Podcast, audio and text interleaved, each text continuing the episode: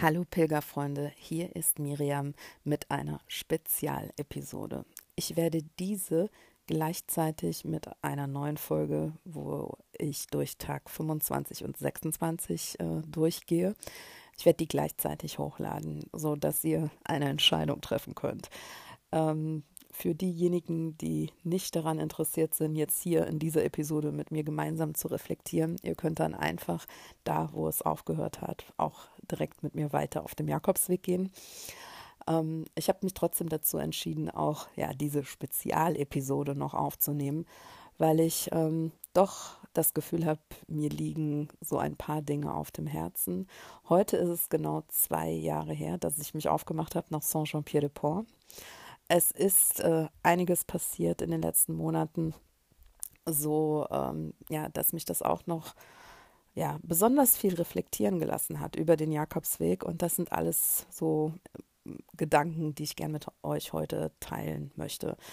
Auch das mache ich jetzt natürlich wieder so ganz äh, frei. Ich habe jetzt hier kein Skript, habe mir schon in den letzten Tagen so ein paar Gedanken gemacht, worüber ich sprechen möchte. Mal gucken, wie ich das jetzt umsetzen kann. Und zwar, ja, zualler, zuallererst möchte ich mich kurz erstmal entschuldigen, dass äh, das jetzt so lange gedauert hat, ähm, bis ich weitermachen konnte, wollte, wie auch immer. Ähm, bei mir ja, ist Folgendes passiert. Und zwar ist mein, mein Großvater gestorben. Und ähm, das hat mich ja ziemlich aus der Bahn geworfen ja, was jetzt vielleicht ein bisschen komisch klingt, ähm, er ist 94 äh, Jahre alt geworden, er ist friedlich gegangen, ich konnte mich verabschieden. Ich habe Gott sei Dank im letzten Jahr viel Zeit mit ihm verbringen können, weil ja, ich beruflich ja nicht viele Kontakte hatte. So bezüglich Corona war ich diejenige, die sich viel um meine Großeltern gekümmert hat, weil ähm, ja, ich so wenig Kontakte hatte und äh, irgendjemand musste ja auch nach denen schauen und man konnte sich ja nicht komplett zurückziehen und die zwei da sitzen lassen, trotz ähm, ja, dem Abstand etc. Ihr kennt ja das alles. So, aber das war der Grund, weshalb ich ähm, ja, zurück äh, in die Eifel bin oder ein Mitgrund und mich hier ja schon, äh, ja, bin jeden Tag nach den Schauen gegangen. Meine Eltern wohnen nur zwei, drei Gehminuten von meinen Großeltern entfernt. Und da war ich sehr dankbar, dass ich so viel Zeit mit ihm verbracht habe und dass ich so viele tolle Gespräche mit ihm hatte. Ähm, der war wirklich bis zum Ende ganz klar im Kopf, ähm, der Körper wollte halt irgendwann jetzt nicht mehr und es ging dann am Ende auf einmal doch super schnell, womit wir nicht gerechnet hatten. Und das war auf der einen Seite, wie gesagt, friedlich und ähm, ich bin super dankbar, dass ich mich äh, da verabschieden konnte und ihn in den letzten Tagen, dass ich bei ihm sein konnte.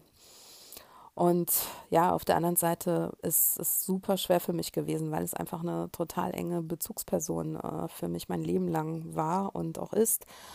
Und ähm, ja, deswegen, mich hat das in ein tiefes Loch gerissen und es ist auch nicht nur der Fall gewesen, dass mein Opa gestorben ist, zwei Tage später ist auch noch mein Onkel gestorben, ziemlich plötzlich. Also es war wirklich eine absolute Katastrophe in unserer Familie. Und ähm, ja, wie gesagt, mein Opa war ganz eng für mich und ähm, mit meinem Onkel war ich nicht ganz so eng, auch ein guter Onkel. Also ich hatte auch, äh, der, ich fand den immer toll und nett, ähm, aber ähm, ich hatte jetzt nicht so den engen Bezug und zu meinem Opa war ich halt, ja, so halt mein Opa, ganz enger Bezug. Ich habe im letzten Jahr unfassbar viel, wie eben schon gesagt, mit meinem Großvater gesprochen und ähm, das Interessante ist, das, was unser großes Thema war, wirklich die ganze Zeit in diesem Jahr, war der Jakobsweg. Mein Opa, der war, da kommen wir auch schon wieder die Tränen. Ähm, mein Opa, der war so stolz darauf. Es war eine, ja, es war einfach seine pure Freude, dass ich diesen Weg gegangen bin. Und er hat immer wieder gefragt, erzähl nochmal und erzähl nochmal hier und erzähl nochmal, wie war das und ja und dies und das. Er hat tausend Fragen gestellt, er wollte alles wissen und ich wette, wenn er noch irgendwie gekonnt hätte, äh, der wäre den Weg am liebsten selbst gegangen. Der hat alles sich angeschaut, er hat alle möglichen YouTube-Videos, also ich, ich und mein Vater haben meinem Opa YouTube beigebracht und der konnte äh, YouTube schauen und äh, ja, der war da auch ein Abonnent von meinem Kanal, der hat immer gefragt, wann kommt das nächste Video. Der fand das alles so toll und hat da alles geguckt über den Jakobsweg und Bücher gelesen und ja, deswegen, es war ein großes Thema, das Thema und äh, das war das, was uns gemeinsam ganz groß beschäftigt hat. Und ich habe dann auch, ähm, ja, ihr wisst ja dann, diejenigen, die das auch durchgemacht haben, wie es ja den allermeisten Menschen irgendwann geht, dass man niemand Liebes verliert. Ähm, das geht dann auf einmal alles so schnell, schnell, schnell. Man muss tausend Entscheidungen treffen ähm, für die Beerdigung. Und ähm, ich habe mich dann ganz schnell entschieden. Ich hole meine Muschel sofort, die ich nach Santiago getragen habe, und habe ihm den, äh, diese Muschel in die Hände gelegt, in seinen Sarg. Und ähm, ja, weil ich mir dachte, der braucht jetzt auch eine Muschel und ähm, das Erkennungszeichen, der geht ja jetzt auch einen Weg. Und ähm, das war mir ganz, ja, ganz wichtig und ich bin froh, dass ich das gemacht habe. Ähm, auch wenn ich jetzt momentan muschellos bin. ähm, ähm, man sagt ja, man findet dann irgendwann, ähm, wird, ja, werde ich wohl eine finden, die richtige wieder für meinen nächsten Weg. Ich bin froh, dass der Opa die hat. Ähm, naja, auf jeden Fall. Das war alles sehr, sehr schwierig für mich. Und ähm, es hat, also mein Opa war auch immer einfach ein sehr freudiger Mensch, ein gut gelaunter Mensch. Und mir hat auch einfach diese Energie gefehlt, so sein Interesse an den Dingen, die mir Spaß gemacht haben dass er immer so interessiert war und so enthusiastisch darüber auch. Und ja, das hat mich einfach in ein tiefes Loch gerissen. Und dazu kam dann natürlich auch noch die Geschichte mit meinem Onkel und die ganze Familie war in einem Riesenloch. Und es hat sich dann auch natürlich viel verändert. Denn dann war ja auch noch die Situation mit meiner Oma, äh, ja, die 70 Jahre mit meinem Opa zusammen war, für die das auch eine ganz schwierige Situation ist. Und wir müssen uns jetzt um die Oma kümmern. Die ist zu meinen Eltern gezogen. Ich wohne ja quasi im Moment bei meinen Eltern. Und obwohl ich auch noch meine Wohnung in Düsseldorf habe, ist es alles ein bisschen durcheinander und kompliziert. Und ja, man irgendwie gehe ich von einem Tag in den nächsten und schlingel mich so durch.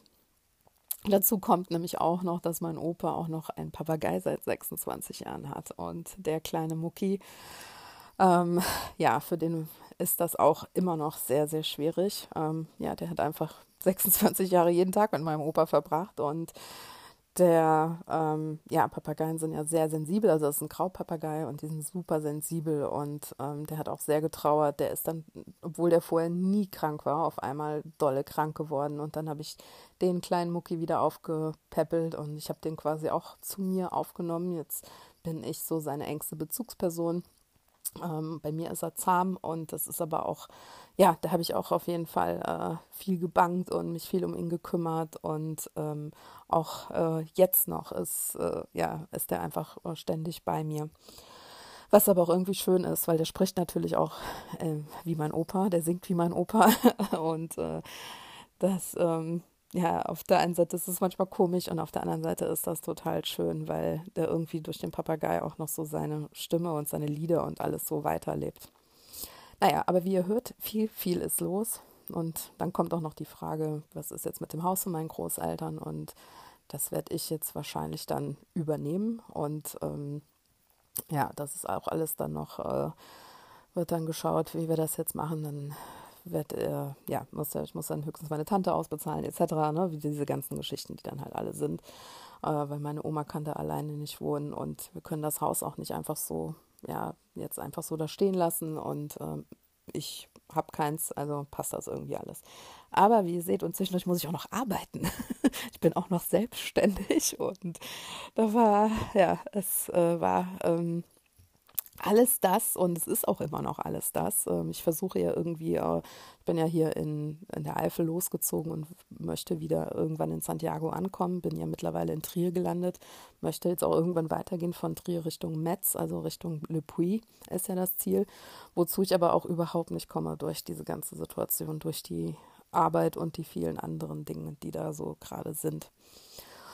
Ähm, das Gute ist, ist, dass es mir langsam besser geht. Also ich war zuerst in einer ziemlich, ja, das ist wahrscheinlich einfach Trauer, aber es hat sich halt so depressiv alles für mich angefühlt. Und ähm, ähm, ja, auch, äh, auch, auch die Pflege jetzt meiner Oma, es ist, ähm, auf einmal fühlt man sich so richtig ins wahre Leben katapultiert. Und äh, es, ja, auf einmal ist ich versuche gerade die richtigen Worte dazu zu finden. Es, es, es macht einen auf einmal so, es nimmt einen, holt einen zurück auf den Boden, wo ich vielleicht vorher die ganze Zeit nur über meinen nächsten Camino geträumt habe und viele Ideen gehabt habe. Also ich habe alle möglichen Projekte bin ich angegangen. Dann kam Corona, dann jetzt diese Situation, dann lag einiges auf dem Eis. Ich hoffe, dass ich jetzt äh, nächste Woche meine Ausbildung als Wanderführer fertig machen kann. Kann und habe auch noch, ähm, ich mache noch eine Ausbildung als Yogalehrerin. Das wird auch noch, äh, da habe ich auch noch die Prüfung vor mir. Ähm, und noch einige andere Sachen, also nebenbei auch noch diese Projekte. Und das geht jetzt auch irgendwie alles weiter. Und dann dieses Riesenloch. Und da hat mich auch, ähm, hm, habe ich auch, ich bin, ich habe total viel nachgedacht. Jakobsweg, zwei Jahre später, muss ähm, ehrlicherweise jetzt zugeben, dass ich es in den letzten Wochen und Monaten auch manchmal verflucht habe. Auf der einen Seite die Nähe und die Gespräche, die es mit, mit, meinem, mit meinem Opa gebracht hat und dass ich den damit ganz, ganz froh gemacht habe. Auf der anderen Seite ist mir klar geworden, wie viel der Jakobsweg in mir verändert hat und dass das irgendwie ist, als bevor man loszieht, als wird äh, man, ja, ich weiß nicht, ob ihr das kennt, wie in der Matrix, blaue oder rote Pille. Und man schluckt die Pille und auf einmal ist alles anders. Und das, man merkt das irgendwie gar nicht so. Ähm, man merkt das erst peu à peu. Ich habe letztens, glaube ich, da war ähm, Happe Kerkeling bei Maischberger Lanz, also in irgendeiner Talkshow.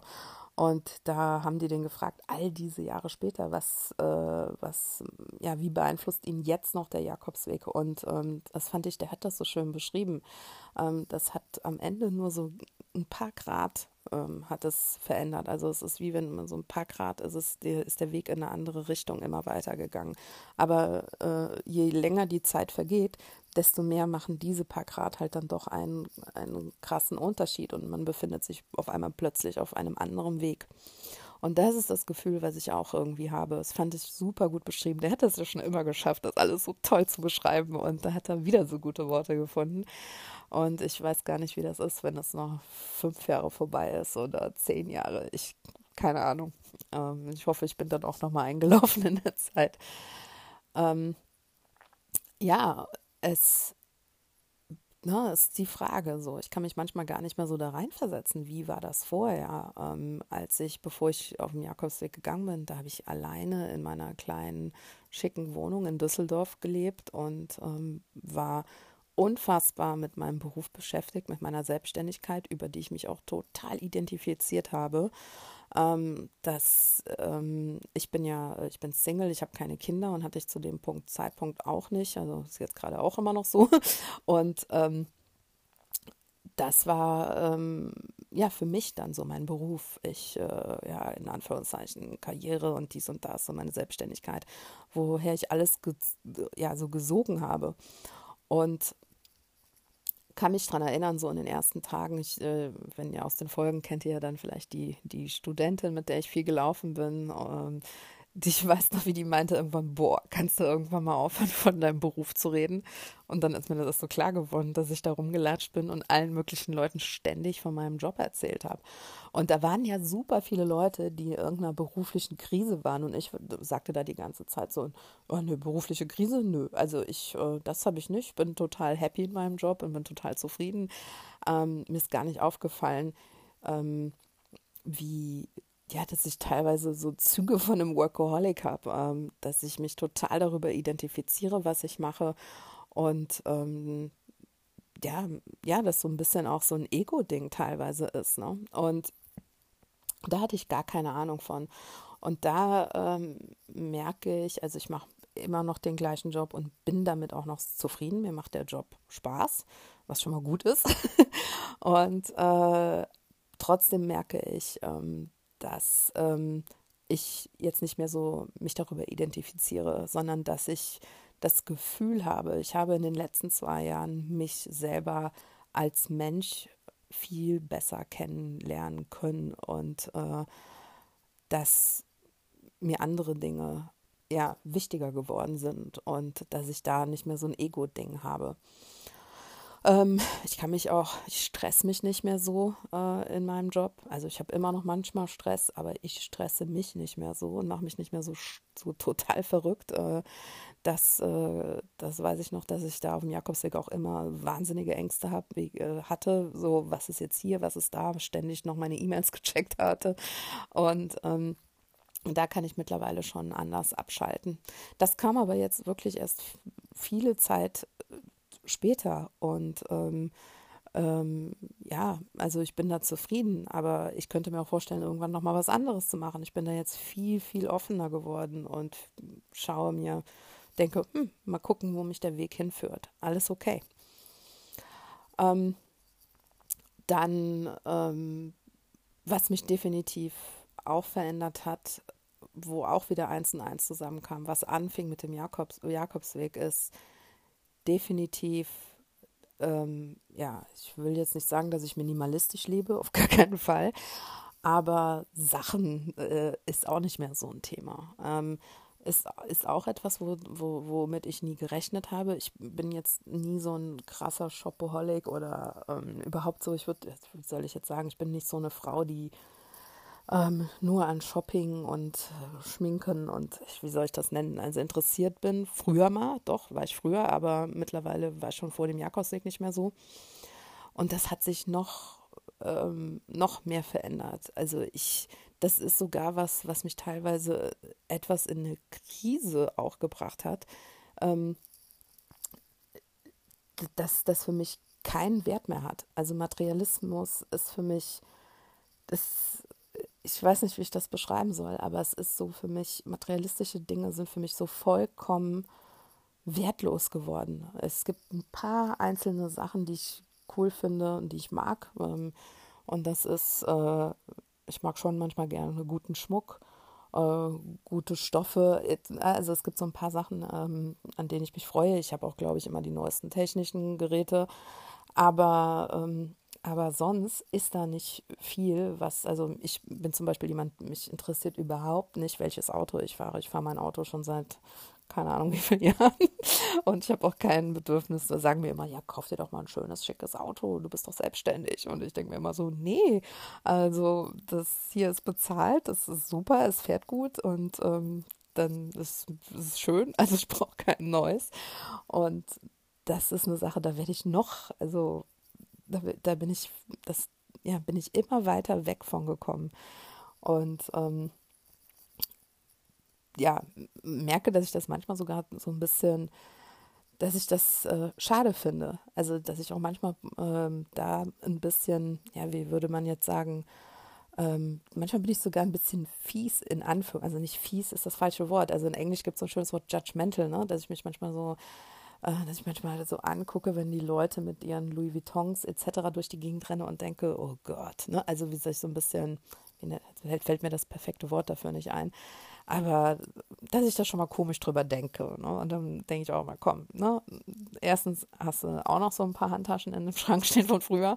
Und zweitens, äh, ne, jetzt, das, man kann ja trotzdem ein paar schöne Sachen mögen. Man muss es ja nicht übertreiben, aber man muss ja jetzt auch nicht immer nur in Outdoor-Klamotten die ganze Zeit durch die Gegend rennen, weil da bin ich schon ehrlich, das ist schon, ich bin am liebsten nur noch in meinen Wanderkleidungen und habe meine Outdoor-Sachen und habe da also auch so ein bisschen so, ein, so eine andere Identifikation bekommen. Ne? Und ähm, bin jetzt eher, fühle mich eher so, jetzt bin ich wieder so die Frau vom Land und Outdoor und dies und jenes und äh, kann mich nicht mehr so mit diesen ganzen materialistischen Ansprüchen gar nicht mehr identifizieren. Und, da, und das, da kam auch noch dazu, mein Opa, der war nie materialistisch. Das hat den alles nie interessiert. Und auch zu sehen, ähm, wie der in seinem kleinen Häuschen gegangen ist, total zufrieden und glücklich mit sich im Reinen, ähm, bescheidenes, aber sehr glückliches Leben gelebt hat,